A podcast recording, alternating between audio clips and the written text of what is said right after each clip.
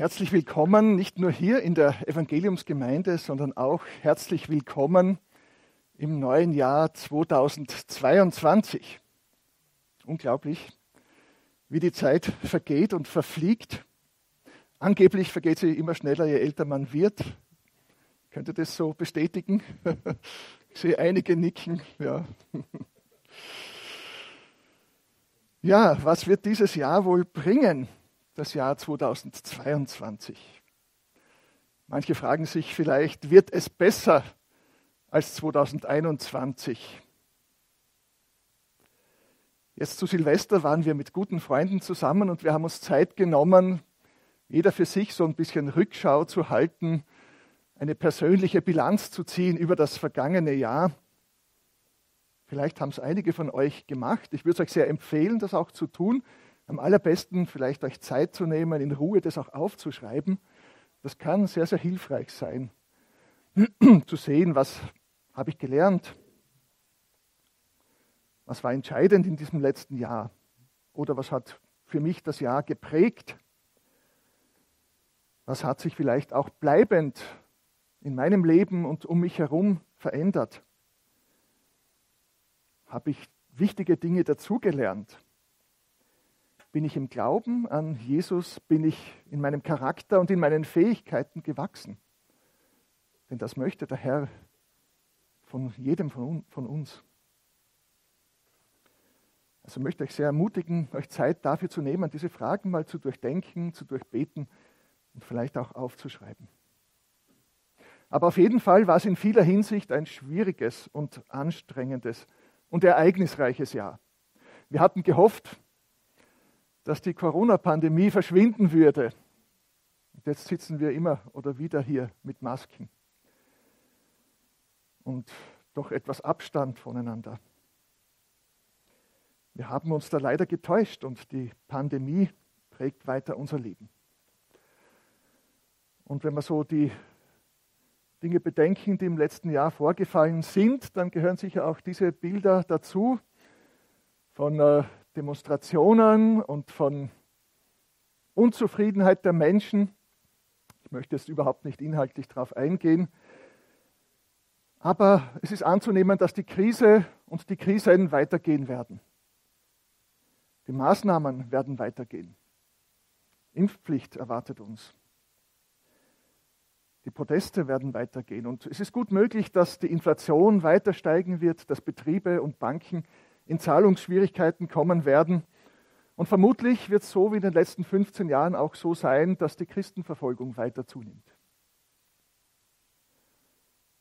Es ist auch gut möglich, dass die Einschränkungen von Freiheit und die Intoleranz gegen Christen in den westlichen Ländern weiter zunehmen werden.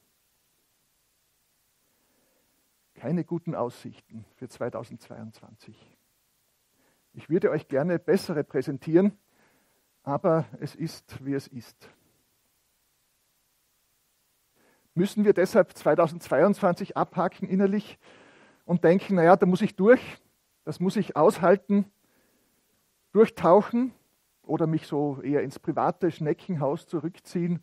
Neues Biedermeier, wir hatten ja schon mal ähnliche Zeiten in Österreich.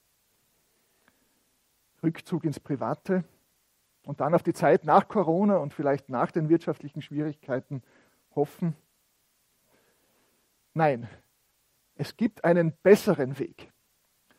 Der Weg ist nicht, bin ich überzeugt, mit eingezogenem Kopf geduckt, so durch die nächsten Monate zu schleichen, in der Hoffnung, einigermaßen unbeschadet durchzukommen, sondern ich glaube, es ist Zeit, Prioritäten zu setzen und vielleicht Prioritäten neu zu setzen. Das nehme ich mir persönlich fest vor, denn ich habe gemerkt oder merke, dass ich mich zu sehr auf die Schwierigkeiten konzentriert habe.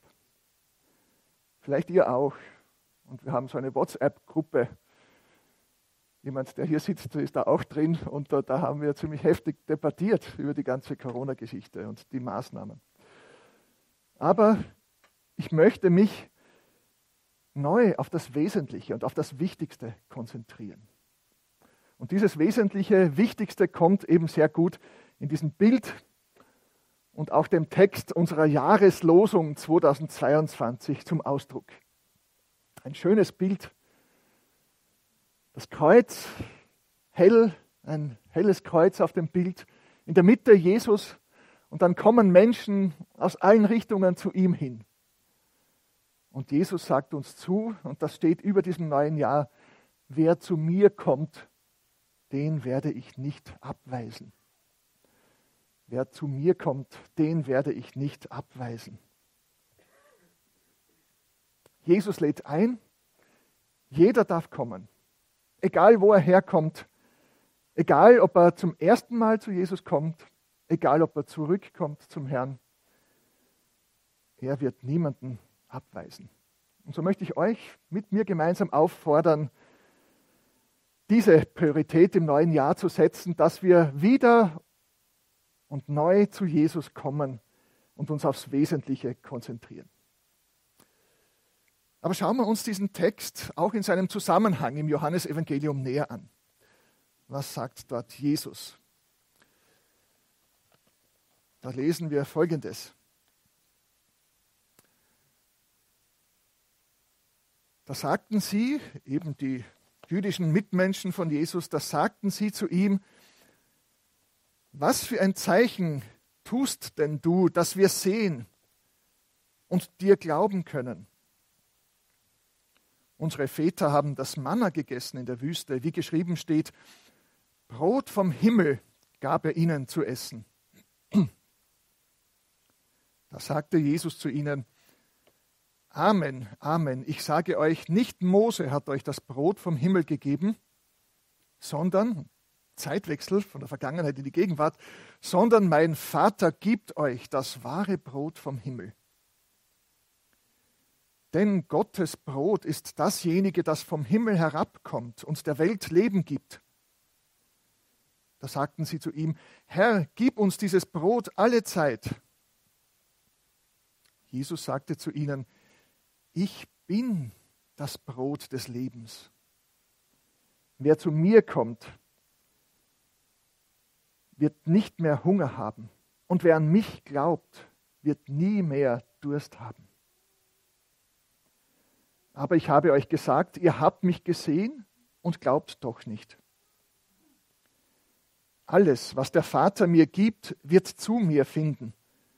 Und wer zu mir kommt, den werde ich nicht hinausstoßen. Unsere Jahreslosung. Wer zu mir kommt, den werde ich nicht abweisen. Denn ich bin vom Himmel herabgekommen, nicht um meinen Willen zu tun, sondern den Willen dessen, der mich gesandt hat. Das aber ist der Wille dessen, der mich gesandt hat, dass ich nichts von allem, was er mir gegeben hat, verloren gehen lasse, sondern dass ich es auferwecke am jüngsten Tag. Denn das ist der Wille meines Vaters, dass jeder, der den Sohn sieht und an ihn glaubt, ewiges Leben habe. Und ich werde ihn auferwecken am jüngsten Tag.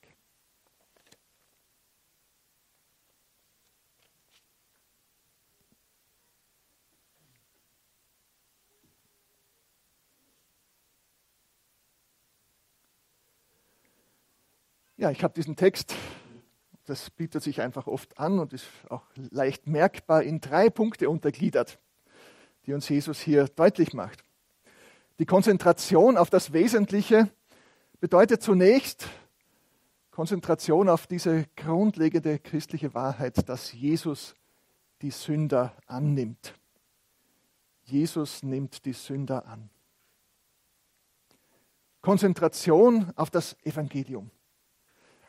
Schön, dass uns die Jahreslosung zu diesem Evangelium zurückruft und uns daraus, darauf wieder ausrichtet und fokussiert.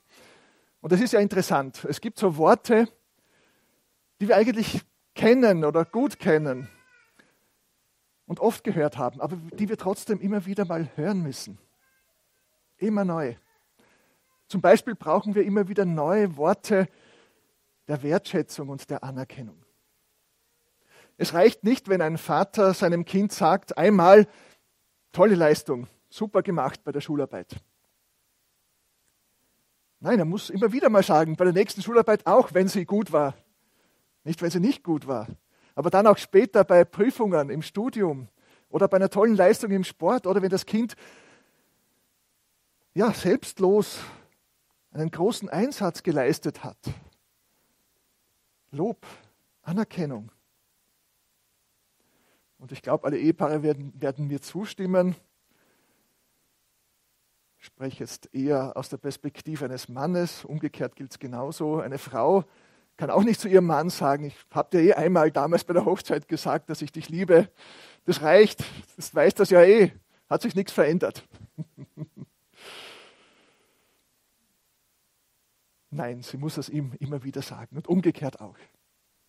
Und auch durch andere Dinge und auch durch Taten zum Ausdruck bringen, aber auch immer wieder neu sagen. Es ist so gut und wichtig, es neu zu sagen und neu zu hören. Oder den Herrn immer wieder neu zu loben, vielleicht auch mit Liedern, die wir kennen oder schon lange kennen. Oder die Worte Gottes nachsprechen. Und so ist es auch mit der Botschaft des Evangeliums. Jesus nimmt die Sünder an, so grundlegend. Aber wir wissen und wir erfahren es immer wieder neu, dass wir Sünder sind. Und wir scheitern immer wieder neu. Und wir versagen immer wieder neu. Und vielleicht fühlst du dich gerade alles andere als würdig, im Gottesdienst zu sein, Gott zu loben oder vielleicht sogar das Abendmahl mit den anderen Gläubigen zu feiern. Und da müssen wir es wieder neu hören. Jesus nimmt die Sünder an, nicht die Heiligen, nicht die Vollkommenen, nicht die Besonderen, die Sünder. Ich glaube, da sind wir uns einig, hoffentlich. Das sind wir alle. Da sitzen wir alle in einem Boot. Also fokussieren wir uns neu immer wieder in diesem Jahr auf diese Wahrheit. Jesus nimmt Sünder an und er ist gekommen, Sünder zu retten, nicht die Perfekten. Die Formulierung dieses ersten Punktes, manche werden es erkannt haben, habe ich einem Lied aus dem evangelischen Gesangsbuch entnommen. Jesus nimmt die Sünder an von einem Erdmann Neumeister. Und in diesem Lied wird diese Zeile auch immer wieder wiederholt, weil er es eben der Gemeinde einbläuen möchte und ja so immer wieder sagen möchte, Jesus nimmt die Sünder an. Und ich lese jetzt mal die erste Strophe. Das heißt in dem Lied, Jesus nimmt die Sünder an. Saget doch dies Trostwort allen, welche von der rechten Bahn auf verkehrten Weg verfallen. Hier ist, was sie retten kann. Jesus nimmt die Sünder an. Also genau Menschen wie dich und wie mich. Wenn wir uns fokussieren und konzentrieren aufs Wesentliche, können wir wieder etwas weiteres lernen aus diesem Text, aus der Jahreslosung im Zusammenhang in dem Text, den ich gelesen habe. Jesus erfüllt den Willen seines Vaters. Das ist ganz wesentlich, etwas, das er immer wieder betont und wiederholt. Er ist gekommen, den Willen des Vaters zu tun.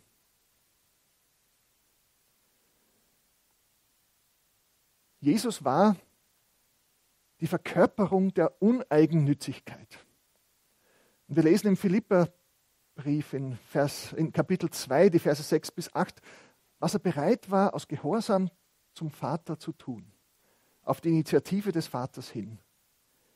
Er war bereit, den Willen des Vaters zu erfüllen und dann hat er Folgendes für uns getan. Er, der doch von göttlichem Wesen war, hielt nicht wie an einer Beute daran fest, hat festgehalten, sich daran geklammert, Gott gleich zu sein, sondern gab es preis und nahm auf sich das Dasein eines Sklaven, wurde den Menschen ähnlich in seiner Erscheinung wie ein Mensch. Er erniedrigte sich und wurde gehorsam bis zum Tod, bis zum Tod am Kreuz. Und in der Jahreslosung ist eben das Kreuz auch hier in der Mitte. Jesus hat den Willen des Vaters erfüllt. Und diese Demut, diese Dienstbereitschaft ist einer der vielen Gründe, warum Jesus einzigartig ist und warum niemand, auch kein anderer Religionsgründer, einem Vergleich mit Jesus standhält. Er hat sich keine Sonderrechte herausgenommen als großer Religionsgründer und Führer.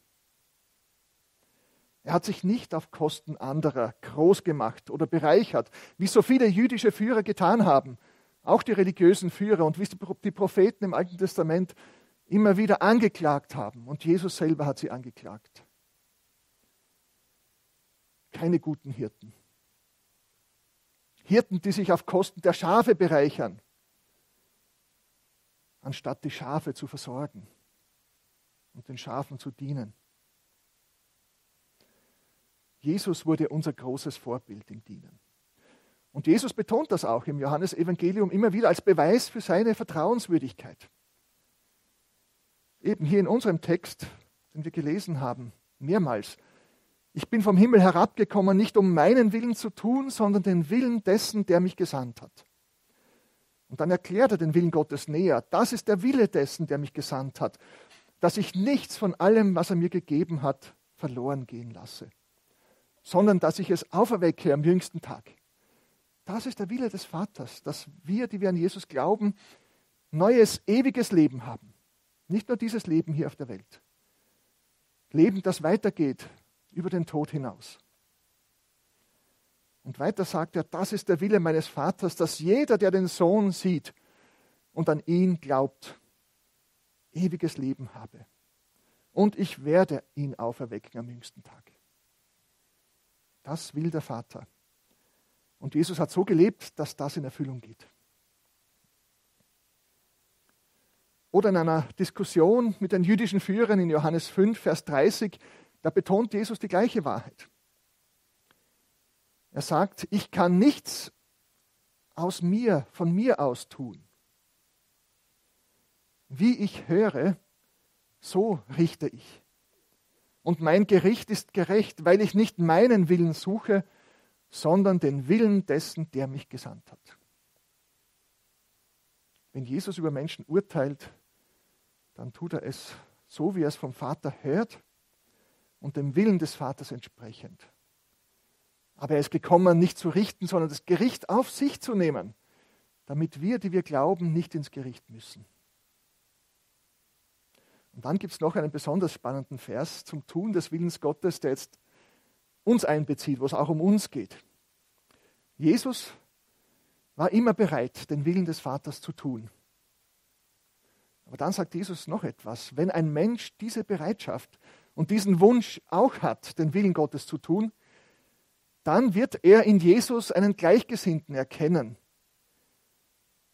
Dann wird er Jesus als den erkennen, der er tatsächlich ist der einzigartige Sohn des Vaters, der den Vater liebt und der vollkommene Mensch, der Gottmensch, der uns die Erlösung bringt. Das steht in Johannes 7, Vers 17. Wer seinen, eben des Vaters Willen tun will, wird erkennen, ob diese Lehre aus Gott ist oder ob ich von mir ausrede. Ein hochinteressanter Vers für alle, die das Wort Gottes weitergeben wollen und Menschen überzeugen wollen von der Wahrheit Jesu. Alle Argumente sind gut und wichtig, aber wir müssen uns auch klar machen, wenn ein Mensch nicht gehorsam sein möchte, wenn er sein Leben nicht ändern möchte, wenn Gott sich ihm zeigt, dann wird alles vergeblich sein. Unser Wille kommt uns dann in die Quere. Unser, wir sind so oft interessensgeleitet. Unser Wille bestimmt unser Denken so oft. Wer seinen Willen tun will, wird erkennen, ob diese Lehre aus Gott ist oder ob ich von mir aus rede. Daran erkennen wir, wer Jesus ist. Wenn wir bereit sind, Gottes Willen zu tun und wenn wir erkennen, dass er den Willen des Vaters vollkommen erfüllt hat und vollkommen dienstbereit und opferbereit gewesen ist, für uns, für uns Sünder. Und das Dritte,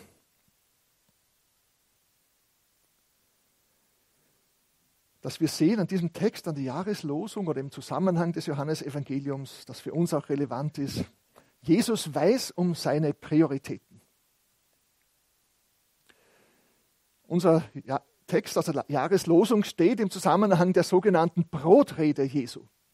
Da kommt eins der Ich Bin-Worte Jesu drin vor. Im Johannesevangelium gibt es ja immer wieder diese Ich Bin-Worte Jesu. Ich bin der gute Hirte. Ich bin die Tür. Ich bin der Weinstock und so weiter. Ich bin der Weg, die Wahrheit und das Leben. Und eben hier in Kapitel 6, da sagt Jesus, ich bin das Brot des Lebens. Und das ist sehr passend, dass er hier in, in Kapernaum lesen wir, in der Synagoge, dieses Wort sagt, dieses Ich Bin-Wort, weil davor hat er gezeigt, dass er Brot gibt durch die Speisung der 5000, aber dadurch wollte er was Größeres zeigen. Die Wunder Jesu im Johannesevangelium, die nennt er, nennt Johannes Zeichen. Semeia, die Zeichen. Nicht einfach nur Wunder oder Schauwunder oder Mirakel, sondern Zeichen, die auf etwas hindeuten und hinweisen, etwas Tieferes und Größeres so unvorstellbar großartig dieses Brotwunder ja ist, dass er da aus, wie viel waren es, zwei Brote und fünf Fische, dass aus denen so viel macht, dass 5000 Männer satt werden und noch zwölf Körbe gesammelt werden nachher.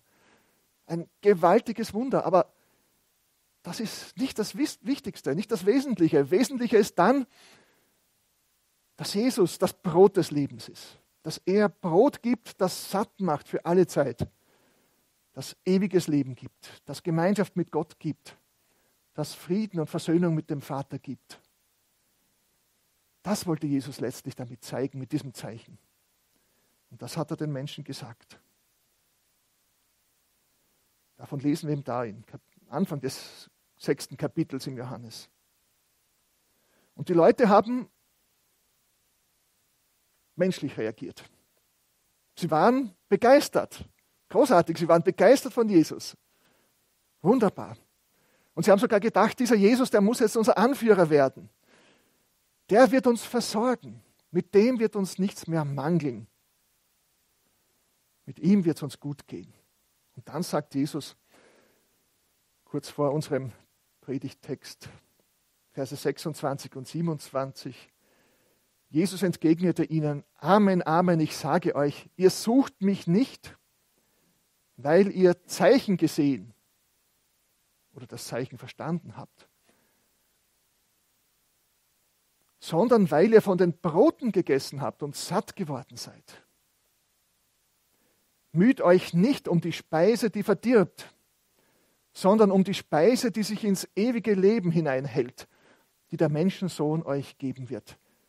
Denn ihn hat Gott, der Vater, beglaubigt. Jesus sagt, ihr habt das Zeichen nicht verstanden. Ihr wollt mich zu eurem Brotkönig machen, der euch versorgt mit irdischen Gütern. Das wäre doch großartig, Jesus, der, der die Nahrungsprobleme der Welt löst. Aber er lässt sich nicht zum Brotkönig machen. Er hatte andere Prioritäten als wir Menschen. Er wusste, das war nicht sein Auftrag. Und wenn wir zurückdenken in den Evangelien, am Anfang seines Dienstes, da wurde er in die, in die Wüste geführt. Er wurde versucht, dreimal. Und die erste Versuchung war, die ging ums Brot. Er hatte 40 Tage und Nächte gefastet, war unglaublich hungrig. Und dann kommt der Teufel und sagt, bist doch Gottes Sohn, oder? Du kannst alles tun, was du willst. Hier, mach Brot aus den Steinen. Und Jesus entgegnet und sagt, der Mensch lebt nicht vom Brot allein, sondern von jedem Wort, das aus Gottes Mund kommt. Das ist wichtiger. Davon leben wir letztlich. Ich bin nicht gekommen, Brot zu machen. Ich bin, bin, bin gekommen, um Himmelsbrot zu sein. Brot des Lebens, des ewigen Lebens zu sein. Es gibt ein Zitat, das wird immer wieder zitiert und ich glaube, es ist sehr beliebt und bekannt, auch unter Menschen, die, ja, wie soll ich sagen, auch politisch links eingestellt, kommunistisch eingestellt sind.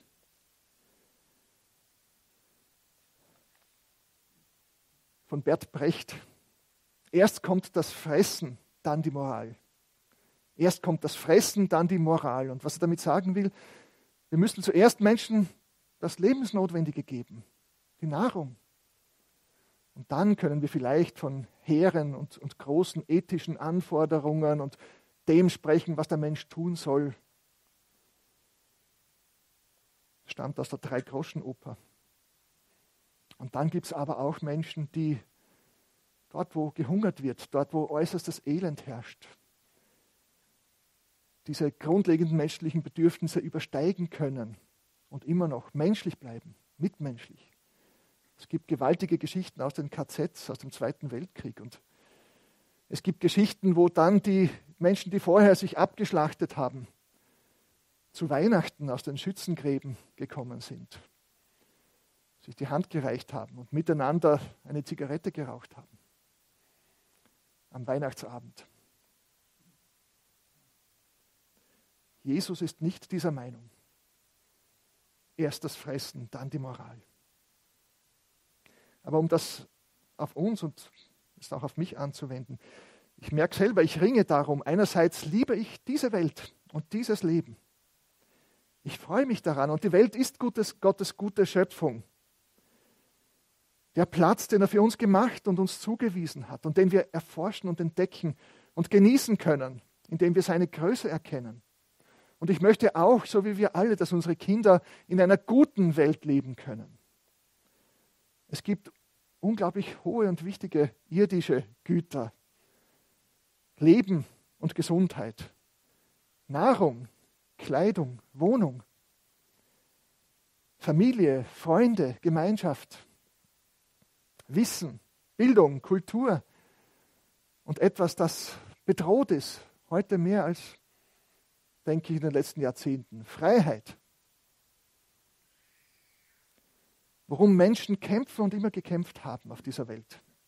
Und das Leben ist schwer und eingeschränkt ohne diese Güter. Sie sind hart erarbeitet und errungen worden. Und ich glaube, wir sollen tatsächlich für diese Güter kämpfen und den Mitmenschen dienen und für sie sorgen, auch in diesen Dingen. Als Familienväter, als Menschen, die Verantwortung tragen im Beruf und in Gesellschaft. Wir müssen diese Dinge schätzen und sie nicht für selbstverständlich halten. Sie sind sehr zerbrechlich. Zerstören ist so viel leichter als aufzubauen. Und wenn wir sie nicht pflegen und bewahren und uns für sie einsetzen, können sie schnell weg sein. Und dennoch, und dennoch, wenn wir uns jetzt fokussieren auf das Wesentliche im neuen Jahr, dann müssen wir auch daran denken, dass es noch Wichtigeres gibt, noch wichtigere Güter. Gott, Jesus, das ewige Leben, das Evangelium, diese Wahrheit, dass Jesus die Sünder annimmt, die Gemeinde Jesu, die Gemeinschaft miteinander, die Liebe zu Gott, die Liebe zu den Mitmenschen. Jesus wusste um seine Prioritäten. Er hat sich nicht zum materiellen Versorger, zum Wirtschaftsboss machen lassen. Und auch nicht zum Zauberer und zum Wunderheiler. Er hat sich auch nicht zum Politiker machen lassen. Er war und er blieb und er ist das Brot vom Himmel, das Brot Gottes, das Brot des Lebens. Und wir feiern nachher das Mahl miteinander, wo wir daran erinnert werden. Dabei ist er geblieben bei dieser Priorität und er musste dafür den harten Weg ans Kreuz gehen. Aber so kann er alle einladen, mit ausgestreckten Armen zu ihm zu kommen. Ich fasse zusammen, machen wir es doch wie Jesus. Setzen wir im neuen Jahr auch unsere Prioritäten richtig und konzentrieren wir uns auf das Wichtigste. Ich habe schon mal gesagt, mir gefällt der Spruch, Hauptsache, die Hauptsache bleibt die Hauptsache im neuen Jahr. Hauptsache, die Hauptsache bleibt die Hauptsache. Und daran erinnert uns die Jahreslosung. Wer zu mir kommt, den werde ich nicht abweisen. Jesus nimmt die Sünder an. Wenn du unsicher bist in Bezug auf Jesus, dann prüf dich selber. Wenn Gott sich dir zeigt, bist du dann bereit, auch die Konsequenzen zu ziehen? Bist du bereit, Schuld und Fehler einzugestehen? Und bist du bereit, die Vergebung anzunehmen von ihm? Bist du bereit, dein Leben umkrempeln zu lassen? Jesus zu folgen und so wie er den Mitmenschen zu dienen. Dazu beruft er dich. Und ich bin überzeugt, wenn du diese Bereitschaft aufbringst und mitbringst, wird er sich dir zeigen und du wirst in ein großartiges neues Leben eintreten. Und setzen wir im neuen Jahr die richtigen Prioritäten in unserem Leben. Es geht nicht zuerst um Gesundheit. Und die Gesundheit läuft Gefahr, zu einer neuen Religion zu werden. Die Hygiene. Hauptsache gesund. Nein, es geht nicht zuerst um Corona, um Politik, um Wohlstand, um Wirtschaft, nicht um Geld. Zuerst geht es um das, um das Heil, um Vergebung, um die Wiederherstellung der Beziehung zu Gott und zu den Mitmenschen. Fokussieren wir uns darauf im neuen Jahr und dann wird 2022 trotz allem ein gutes Jahr für uns werden. Ich schließe mit der siebten und der letzten Strophe des bereits zitierten Liedes. Jesus nimmt die Sünder an mich hat er auch angenommen, uns den Himmel aufgetan, dass ich selig zu ihm kommen und auf den Trost sterben kann. Jesus nimmt die Sünder an. Amen.